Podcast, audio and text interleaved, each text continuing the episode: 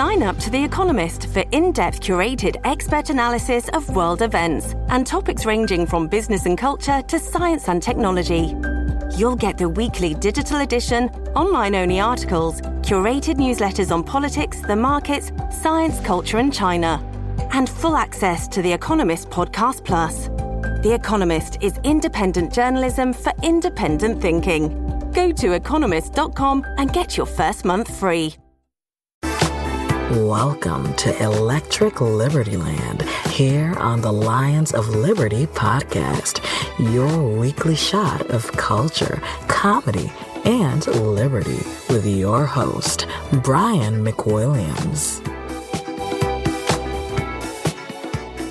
Hello, everyone, and welcome to Electric Liberty Land, episode number 24. As the lady said, I am Brian McWilliams, your lovely host. And I'm here. I'm uh, joined today with one of your favorite guests, uh, maybe ever. I don't know. He's he's certainly got a fan base out there. The one and only legal counsel, Rico. Hello, Rico. How did my agent book me on this show again? what can I no say? No breaks for me. I've got rumors of him colluding with Russia, and that's all you need in this day and age. so, speaking of Russia, that is what we're going to start the show with. But before we do start the show, I want to remind everybody that you can find us on Twitter at Lions of Liberty. You can join our Facebook forum if you want to have Comey discussions. You can do that over at Lions of Liberty. Just type it into Facebook. It'll uh, let you in if you don't look too crazy. And also, guys, you can join our Lions of Liberty Pride, which has all sorts of special content. You can find that by going to lionsofliberty.com forward slash support. And uh, again, the kind of content I put out there, Rico and I actually just recorded our They Live uh, special with Mark, where we basically mystery science theatered over the uh, the movie, so you play it in real time, kind of like you do with Pink Floyd and The Wizard of Oz. So we'll see how that turned out. We got very, very drunk. I don't know what you, Rico, but I was. yeah, I was, I was, uh, I was a little gone. Yeah, I think I think we all were a little gone by the end of that. So anyway, check that out. So anyway, I do want to start this show off though by talking about uh, obviously the top news of the day, which is Jeff Sessions and his hearing today. So, Rico, I know I didn't have a chance to really watch the whole thing, but I did read some recaps. Again, you know, these are the middle of the day, so we can't go to bars and watch them like the goddamn hipsters do with James Comey hearing. But did you have a chance to check out any of it? I, I didn't see any of it uh, except for the clips they were showing just now on the news. And uh, my favorite clip was I think Tom Cotton asking Jeff Sessions he was a, if he was a fan of some spy novels. well, so, I you know it's funny. Like it was ridiculous, but at the same time, I can at least appreciate where he was getting at, trying to be like, "This is insane," because he said the guy met like they're saying you know Sessions met with uh, the Russian secretary to collude uh, to to you know take the election for Trump in the middle of you know like uh, a party or something like that. Right. So, so, well, he pretty forcefully denied that he had any secret meetings with the Russian ambassador, which was the kind of the rumor for all these last few months, and he seemed pretty pissed off that it had been suggested. So you think that's a pretty strong uh, takeaway from from the hearing that well he must uh, he didn't meet with the Russian ambassador privately. Of course, uh, the left seems to be kind of attaching to the fact that he said, "I, I do not recall." To uh, many many questions, apparently, um, Which is but, funny because Jeff Sessions clearly has a terrible memory, despite the fact that we know he doesn't smoke pot. So we know that's not getting in the way of him remembering anything. Yeah. But uh, considering what happened last time with, uh, I think it was Al Franken asked like a 15 minute soliloquy question and he gave some answer that was correct to a part of the question and maybe incorrect to like one of the first 10 minutes uh, of the question. One of the one of the subtitles yeah. or the uh, the footnotes to the question. So it, it, seems to do little good to even testify. I, I, guess you have to kind of do the dog and pony show and, and trot trot out there and but uh, yeah i mean i thought the big takeaway is well he didn't um, meet with the russian ambassador privately and uh, the other big kind of item that I took away from was he pretty forcefully denied Comey's assertion that he just ignored Comey's um, apparent um, plea to not leave him alone with Trump again, or right. And what he also had said, Comey had said that he thought that uh, Sessions should step step away from something or step down or step away from the investigation, and you know, because of because of things that were going on behind the scenes that Comey knew about, and Jeff Sessions basically was like, I don't know what the hell he's talking about. Yeah. you know. But who do you root for in this situation? Well, that's the problem, man. And I, you know, when I was watching what I caught parts of it, and I, I was looking on Twitter to see reactions, and and of course, all these liberals uh, or all these progressives are are you know just can't get enough pleasuring themselves to Senator uh, Kamala Harris, who's one of our California uh, senators, and I was watching the clip of her because they're like, "Oh, she owned Jeff Sessions and and she got shushed, and how dare they shush a black woman? They didn't shush anybody else." But you watch the clip, and she's literally she asks him a question, and he starts to respond, and about you know five to six seconds in, she interrupts him again with another question. He goes, "Okay, well, let me." He goes, "Well, that is yes or no, yes or no." And I was like. This most obnoxious, aggressive, aggressive questioning where the guy couldn't get a word in, and there's no circumstance where that would be considered okay. But you know, these people are now being like, "Well, you, uh, how dare you even suggest that she shouldn't be able to question like that?" It's, It's, like, let the guy talk. That's what he, what he has to say. it's all for show. She gets to have her face on the news in front of her constituents who are probably 98% progressives and attacking Jeff Sessions. And I find this trend of whatever side you're on saying they own the other Oh, yeah. side from some stupid clip. Every every side does, and it's beyond obnoxious because it's never owning anything. It's just you someone acting like a jackass right. and sharing your point of view, and that equals owning. well, it also reminded me of the very progressive, and this is what you said. Who's who do you root for? And it's so funny because I mean, God, we we all hate Jeff Sessions with a passion, but I find myself in that circumstance, that exchange with Kamala Harris. Rooting for Jeff Sessions because she was so obnoxious, and I, I'll never forgive her for making me have to take his side even once, even once in my life.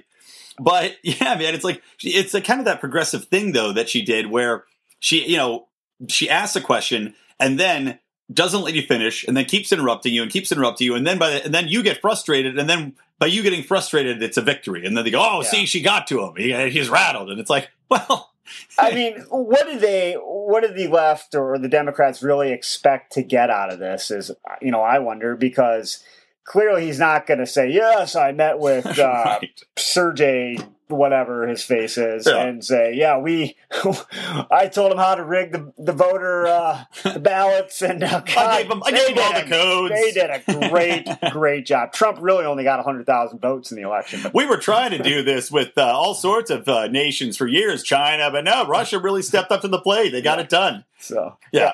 Well, that is same thing with like the Comey hearings. Well, anything like after, I, I mean, uh, I remember Donald Trump responding to Comey and and all this stuff, and the liberals were like, "We need to get Donald Trump out there. He needs to testify. He needs to get under oath." And I'm like, "Do you really think any president under oath is still? You think they're telling the, the, the total truth Oh, ever?" if there's if there's ever any president stupid enough to to agree to testify under oath and and answer every question, it might be Donald Trump. Um, True, true. Like- And he- but he and he probably would answer honestly too. He's the only one that would be dumb enough to Wow. answer honestly. Like if there's like I would say I, I don't actually don't think Donald Trump is a liar. I think he believes what he says. It's just wrong half of the time. well, he also then must change what he believes very frequently because He might. I don't know. one of He's a our businessman. you know one of our next topics, I guess, will be the Saudi Arabia deal. Yeah. And I believe during the election, he was stating quite vehemently that, you know, Saudi Arabia may have had some involvement in 9 11. Look at where all the attackers Yep. are from. He was no fan of Saudi Arabia. And what does he do in the last few weeks? He uh, agrees to sell a bunch of arms Yep. to Saudi Arabia. Hundred and ten billion dollars worth of arms to a to a nation that was just uh, confirmed that people can sue Saudi Arabia as a country for the 9-11 hijackers and the terrorists involved. And uh, Rand Paul had wanted to stand up, and he was one of the people leading and, uh, Al Franken voted against it, but they wanted to have a resolution to stop the sale of all those arms to Saudi Arabia, which failed, forty-seven to fifty-three in the Senate. So that's going to go through. But excuse me, but the point does remain that you know why are we giving them all of these arms when we know that that they're you know they they have supported extremist groups in the past. When we know that they have a one of the worst civil rights and one of the worst humanitarian rights records of anybody. I mean, women have no no rights. You've got uh, people getting beheaded and crucified over there for protesting, and yet we're like, oh, what do you need? 110 billion dollars to go and kill a bunch of Yemeni civilians? Sure.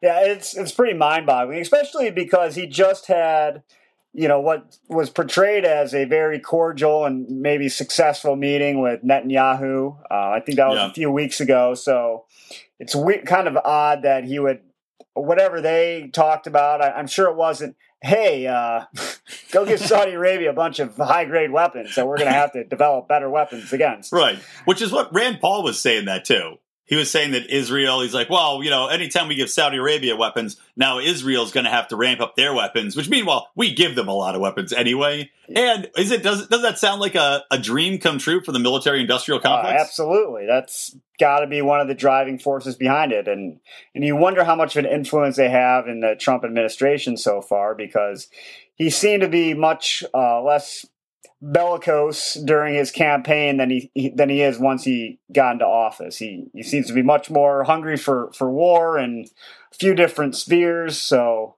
a little bit concerning, I think the uh, Saudi Arabia deal is. But that that resolution uh, wasn't going to affect anything, anyways. No, it would have had to go through the House, and uh, Trump would have had to not veto his own deal that he right. made. So it was for show. But I did see, uh, I think you referenced Al Franken had a similar resolution last year, and that one failed uh, 27 to 71. Mm-hmm. And so this one was much closer and, and hopefully shows a, a shift in both our attitudes as a, a nation and more importantly in the Senate, what they're going to, you know, hold the president to. Yeah, hopefully, man. Well, here, real, real quick, I want to get back to Comey before we move on to another topic, just because I want to get your take on something very specific in those hearings. I mean, they've been talked about forever, but one of the things that I couldn't get over, and I did a, a, hot, a drunken hot take after we recorded our They Live thing. So uh, our Pride members got to hear my entire take on this, except for something I'm just going to bring up now. But as a lawyer, Rico, I want to ask you a question because I one of the things I was blown away by in the Comey hearings is that he meets with Donald Trump.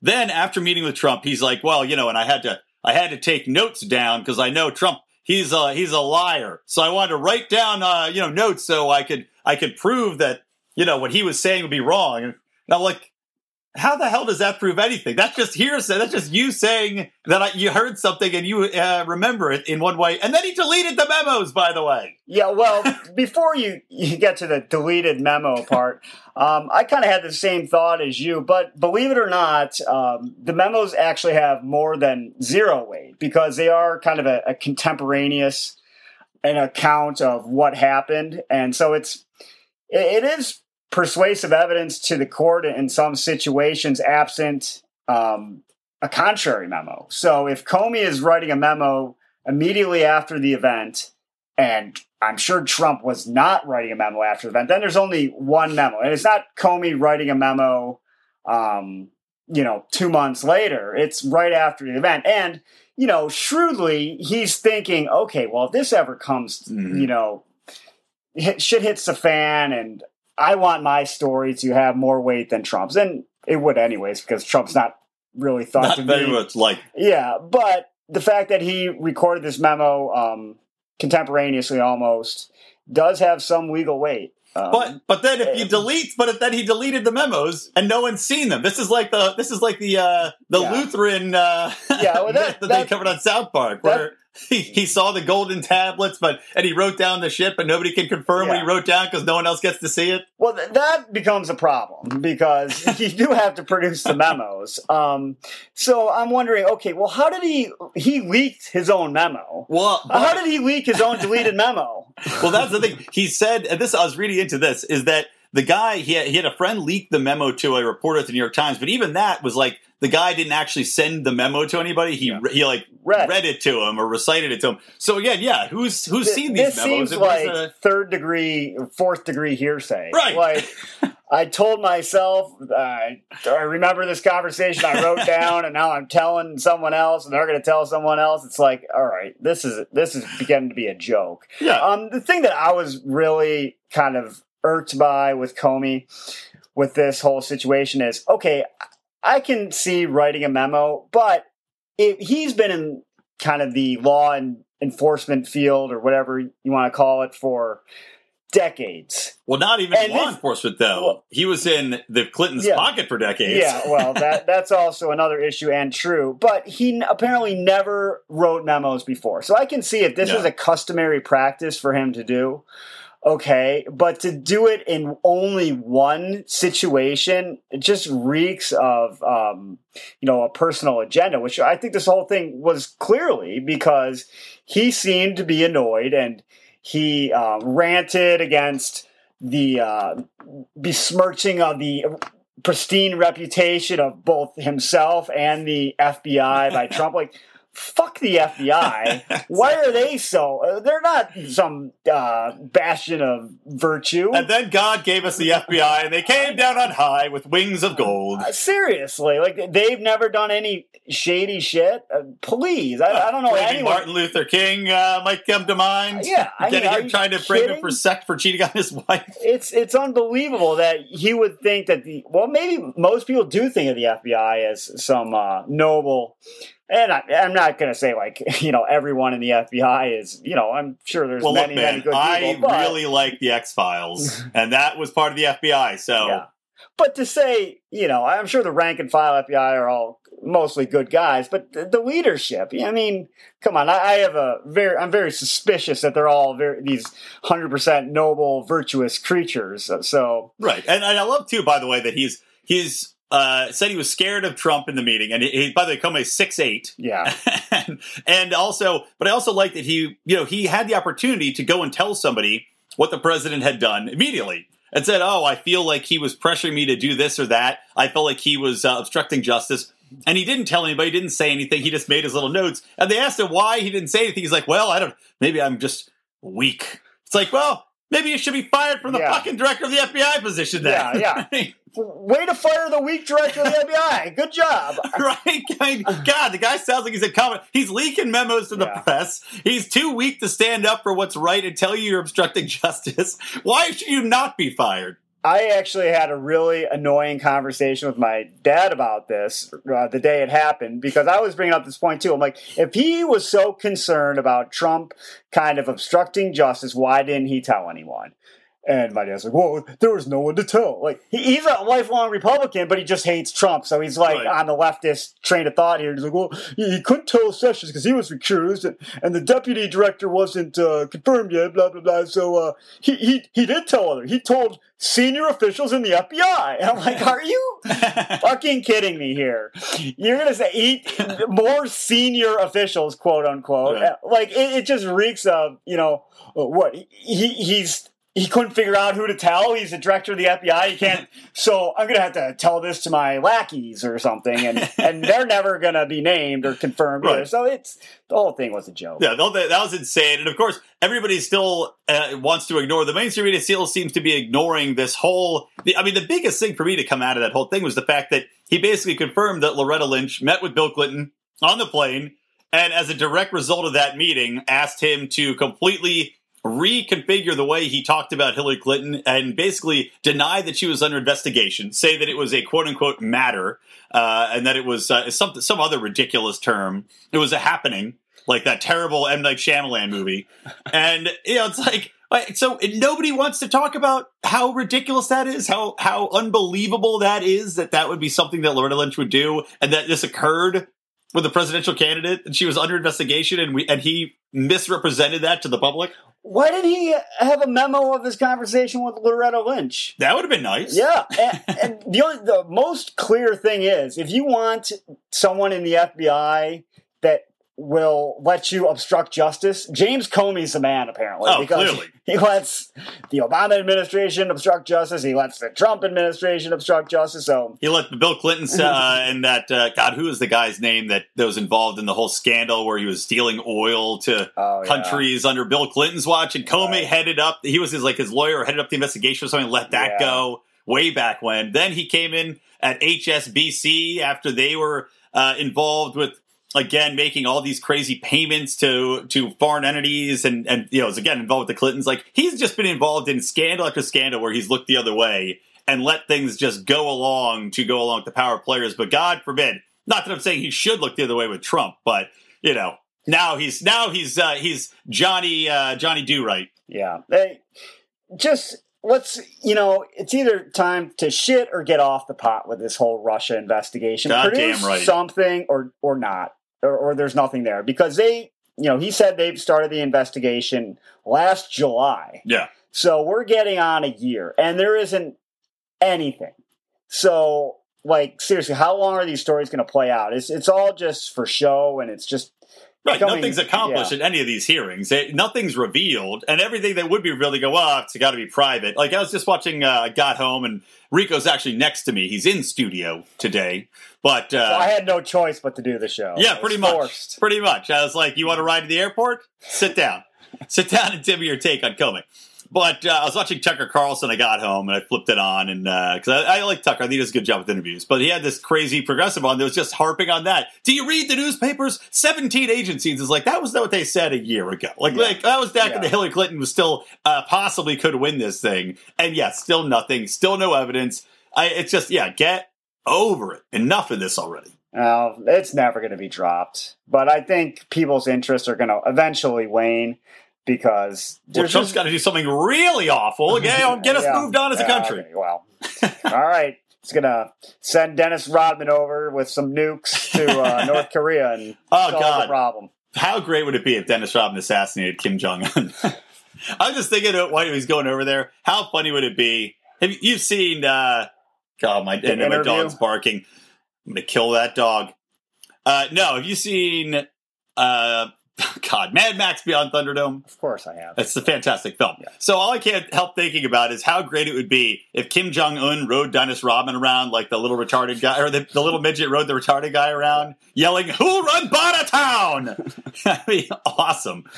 I had not had that thought, but I suppose it would be amusing. Oh, it'd be great. He could fight all of his uh, all of his generals instead of shooting any aircraft guns at him. He could jump around the Thunderdome riding Dennis Rodman and hack him up with chainsaws.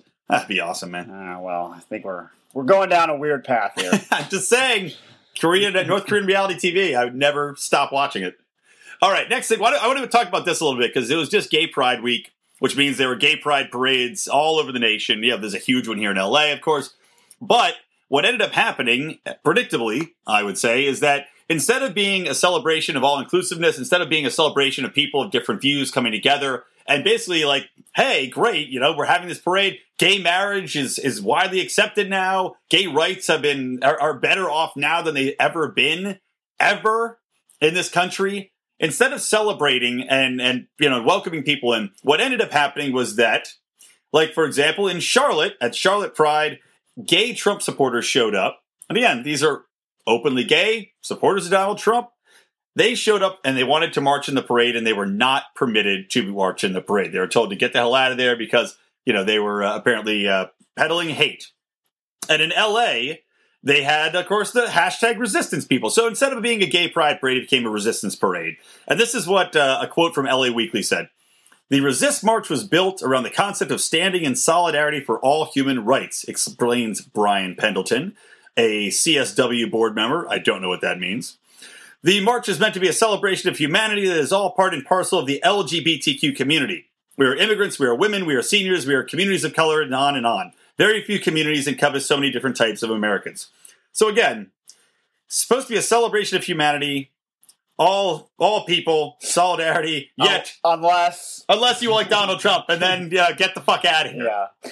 Um, it's, it's kind of ironic because there is actually a, well, a couple, 20 years ago or so, there was a Supreme Court case where the, um, I believe it was uh, the a gay pride group uh, sued uh, one of the, uh, maybe the New York, uh, some kind of St. Patrick's Day parade because they Oh, were oh, not probably Boston. Or, I think probably Boston St. so, Patrick's Day. So they were suing to be included in that parade, and now they're excluding. So Right. it seems uh, the shoe has dropped, and they've gained a little bit of power. So Yeah, yeah, I do knows, love how that works. As soon as they, as soon as the people get get the power, then they start picking and choosing who who's invited this exclusive event. so, so it'd be interesting to see like what their main gripes with Trump are because he is, you know, not perfect, I guess, in the uh, LGBTQ plus world. Um, he, I think it, their principal thing on that is he, he hasn't, or he has kind of cut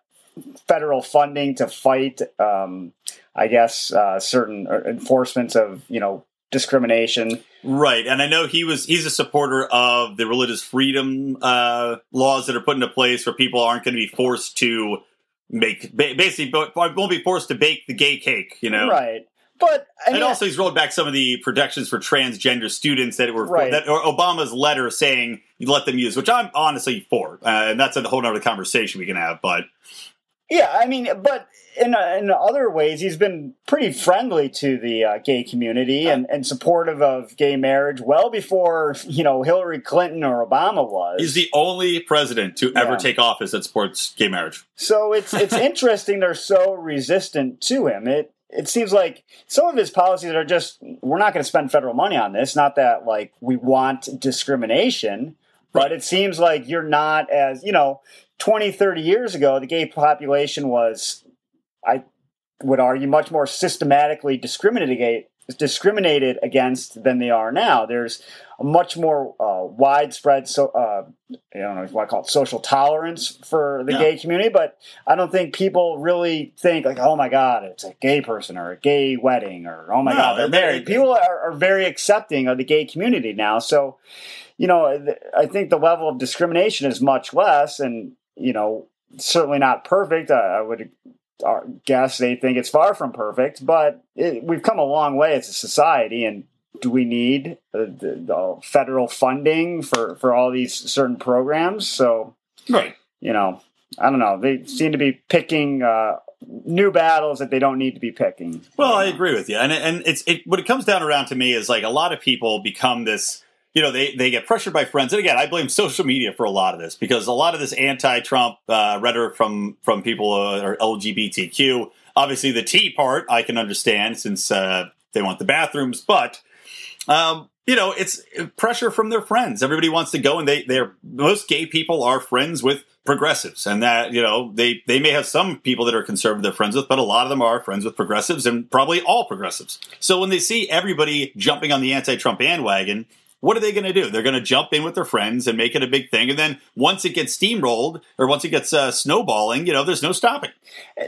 Aren't they? Isn't this kind of counterproductive as well? Because you'd think, okay, well, they have a common bond in that, you know, the fellow members of the gay community, um, they can, you know, meet on some issues and then have a, a real kind of discussion and try to change you know, Trump supporters' minds. Like, why do they have to think, oh my God, you're a Trump supporter, you're a piece of shit? Right. You know, no. I mean, like, okay, we disagree on some issues, but you know what? This is where I think you're wrong at. And for these reasons. And, and just kicking um, Trump gay supporters out of the parade, right? And that's not going to accomplish the goal. No, it's going to accomplish nothing. And also, it, it, you look at it this way too. Okay, if there's one day look, hate each other the rest of the year, but if there's one day you should be able to come together and just say, all right, we're, you know, we're just going to be proud and we're going to be, you know, gay and we're going to march and we're going to enjoy ourselves. Shouldn't that be the day?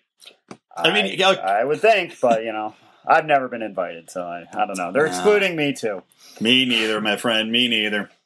All right. Next thing I want to talk about is uh, this ties into kind of more of this this madness that's going on. But I want to talk about Evergreen College. Uh, are you familiar with this story uh, at all? Uh, not really. no. All right. Well, I'll break it down. I think a lot of our listeners probably are familiar with it, but let me tell you what happened. You can give me your take. So basically, what's been going on is there was a professor named Bret Weinstein there, and I apologize if I'm mispronouncing his name. It might be Weinstein. I think it's Weinstein, but Bret Weinstein was a uh, professor of, I believe it was biology or sociology and he had, you know, gotten this email, and they have a, a day of. It's supposed to be like a day of abstinence, and every every year they'd have it, and it was essentially to show how necessary people of color were to the campus, to wait, the everyday wait, function. Abstinence. Or not absence.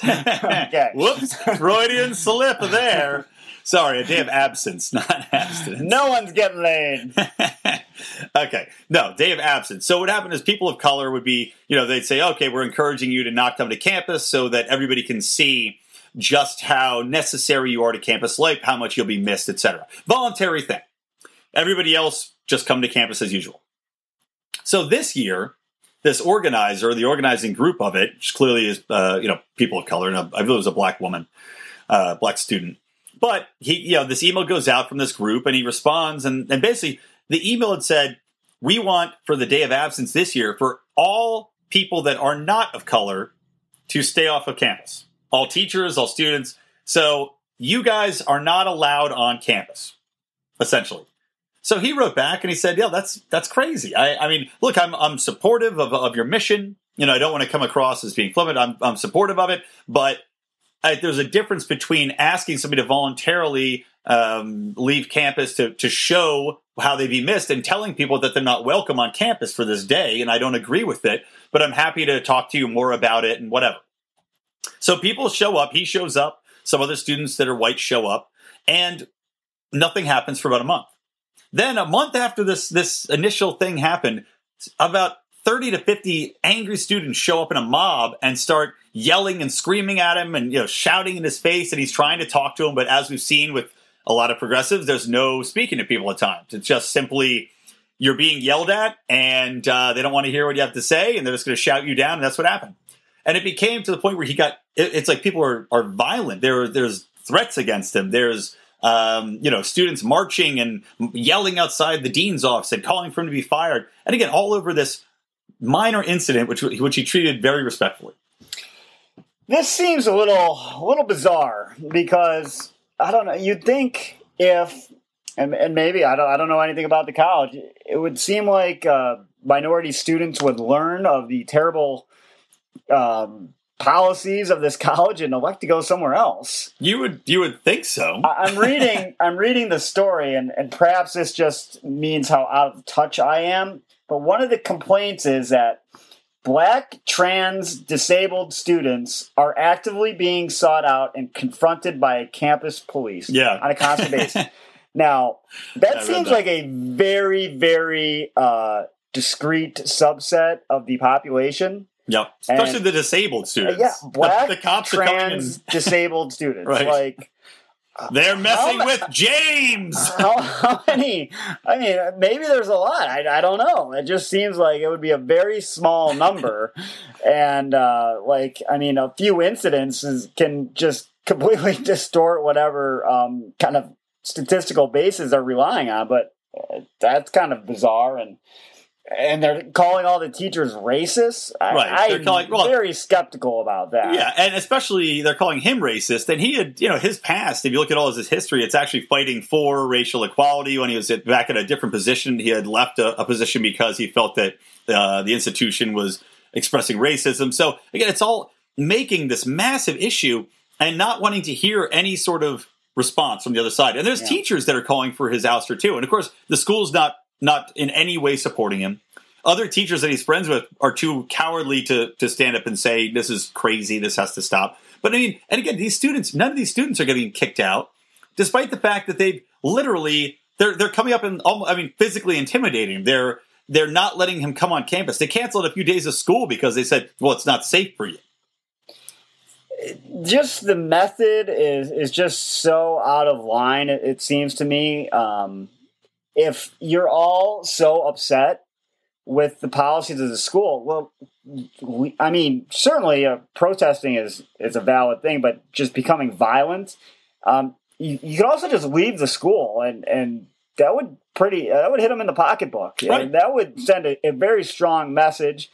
And and if there was a report of you know hundreds or thousands of students leaving because of the policies of this particular college. Guess what? That college is not going to do well recruiting incoming students. They're going to be bending over backwards to you know ease the concerns of you know whatever whatever policies that are affecting or, or discriminating against because the social media backlash would be huge. Um, but that's just not the tack they took Right, but also I, I, just I can't stand the fact that they're again, yeah, getting violent, but the lack of dialogue the lack of willingness to actually consider any other point of view and this mob mentality is sickening. And and you look at this guy. I mean, the college hasn't fired him yet, but if they do, is he going to be able to get a job anywhere? Probably not.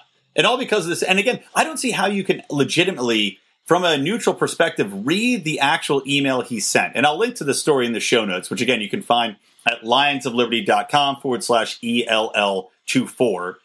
But I'll link to this this initial uh, email. But you cannot legitimately read it and say that he said anything offensive, that he did was anything but utterly respectful, and the argument he made makes complete and total sense. I, I would love to know what they they think is racist. Um, Yeah, right. Uh, I mean, if this is if this is what sets you off, my God. Uh, touchy feely. Uh, It's a real world. It's going to be Oh, tough. Speaking of touchy feely, that's a great segue. So, tell you what I want to do. I want to take a quick commercial break, and when we come back, I'm going to uh, to wrap up with uh, something that really I think is really really funny and uh, funny and tragic at the same time. So, I want to talk about. I firmly believe one of the most important things you can do to protect yourself and your loved ones is to own a firearm. But for a lot of people, buying a gun can be an overwhelming process. There are just so many options, and not everyone feels comfortable walking into a gun store. Well, our friends at martinarmory.com are doing their part to change that. Martin Armory was founded with a simple goal to make buying a gun simple and affordable. Instead of carrying thousands of different guns, martinarmory.com only carries 25. This allows them to focus on providing the most popular guns on the market at insanely cheap prices.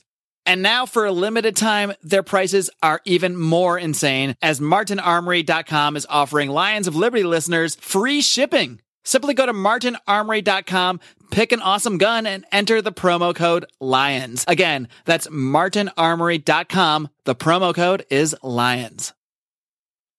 All right, and we are back, everybody. I definitely, I gotta say, I'm, I'm excited about the new sponsor, Martin Armory. I am uh, personally the the gun I'm looking at is uh, the 357, a little 3.5 inch 357. Rico, do you have a specific gun that you prefer? no, the PPK on uh, 007. oh, I love that. I used to, I used to be able to shoot people right in the head, knock them dead. Uh, I never, I never beat you. No, I'm Still a sore amazing. spot. All right, so welcome back, guys. Please do check out our sponsor there. We're excited to have them on. So here's what I want to talk about here, and uh, it it really cracked me up.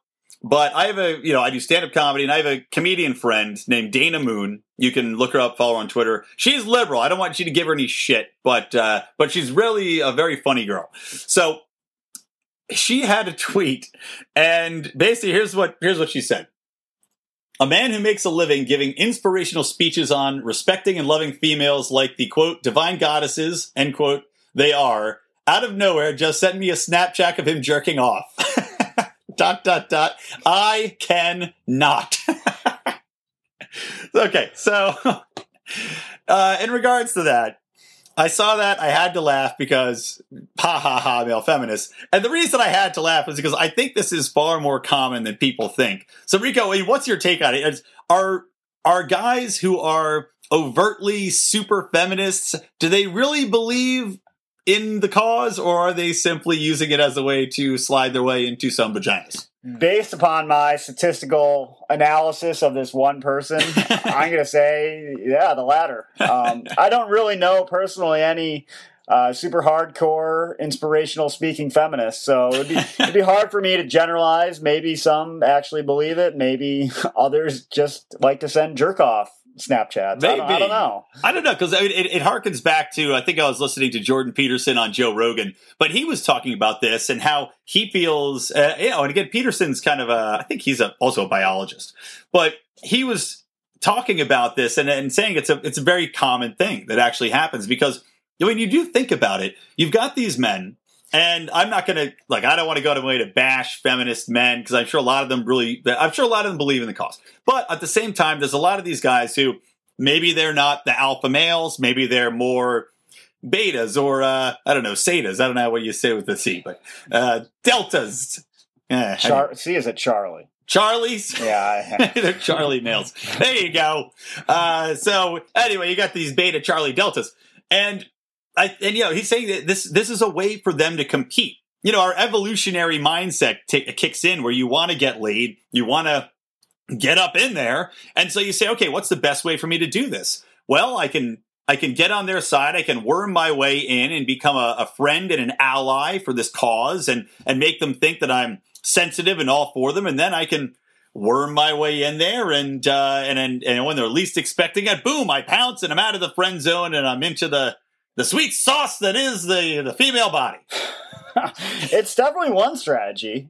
It kind of like it's like the evolutionary kind of uh, the guy in Animal House who, who's strumming the guitar, Right. and singing these very I of gave my love. dainty songs, and he, he's got like a bunch of chicks around him, and you know that was the feminist fifty years ago, and now it's uh, inspirational speakers, and they're sending Right. Snapchat. Well, So- wait, look at the animal kingdom, right? It reminds me of I was watching some. I think it was you know Mother Nature, uh, Planet Earth, and there's the big the big elephant seal who's got all the ladies, all the all the hot seal chicks are after him because he's the number one. But then you got these little sneaky seals. And as soon as that guy's uh, out of the way, they like, oh, I got to get in, in there. they sneak in when he's not looking, and they try to find any way to have sex. I, I honestly do think that it happens a lot more than we'd like to think, and that a lot more than women would like to think. Because look, at the end of the day, guys are still guys.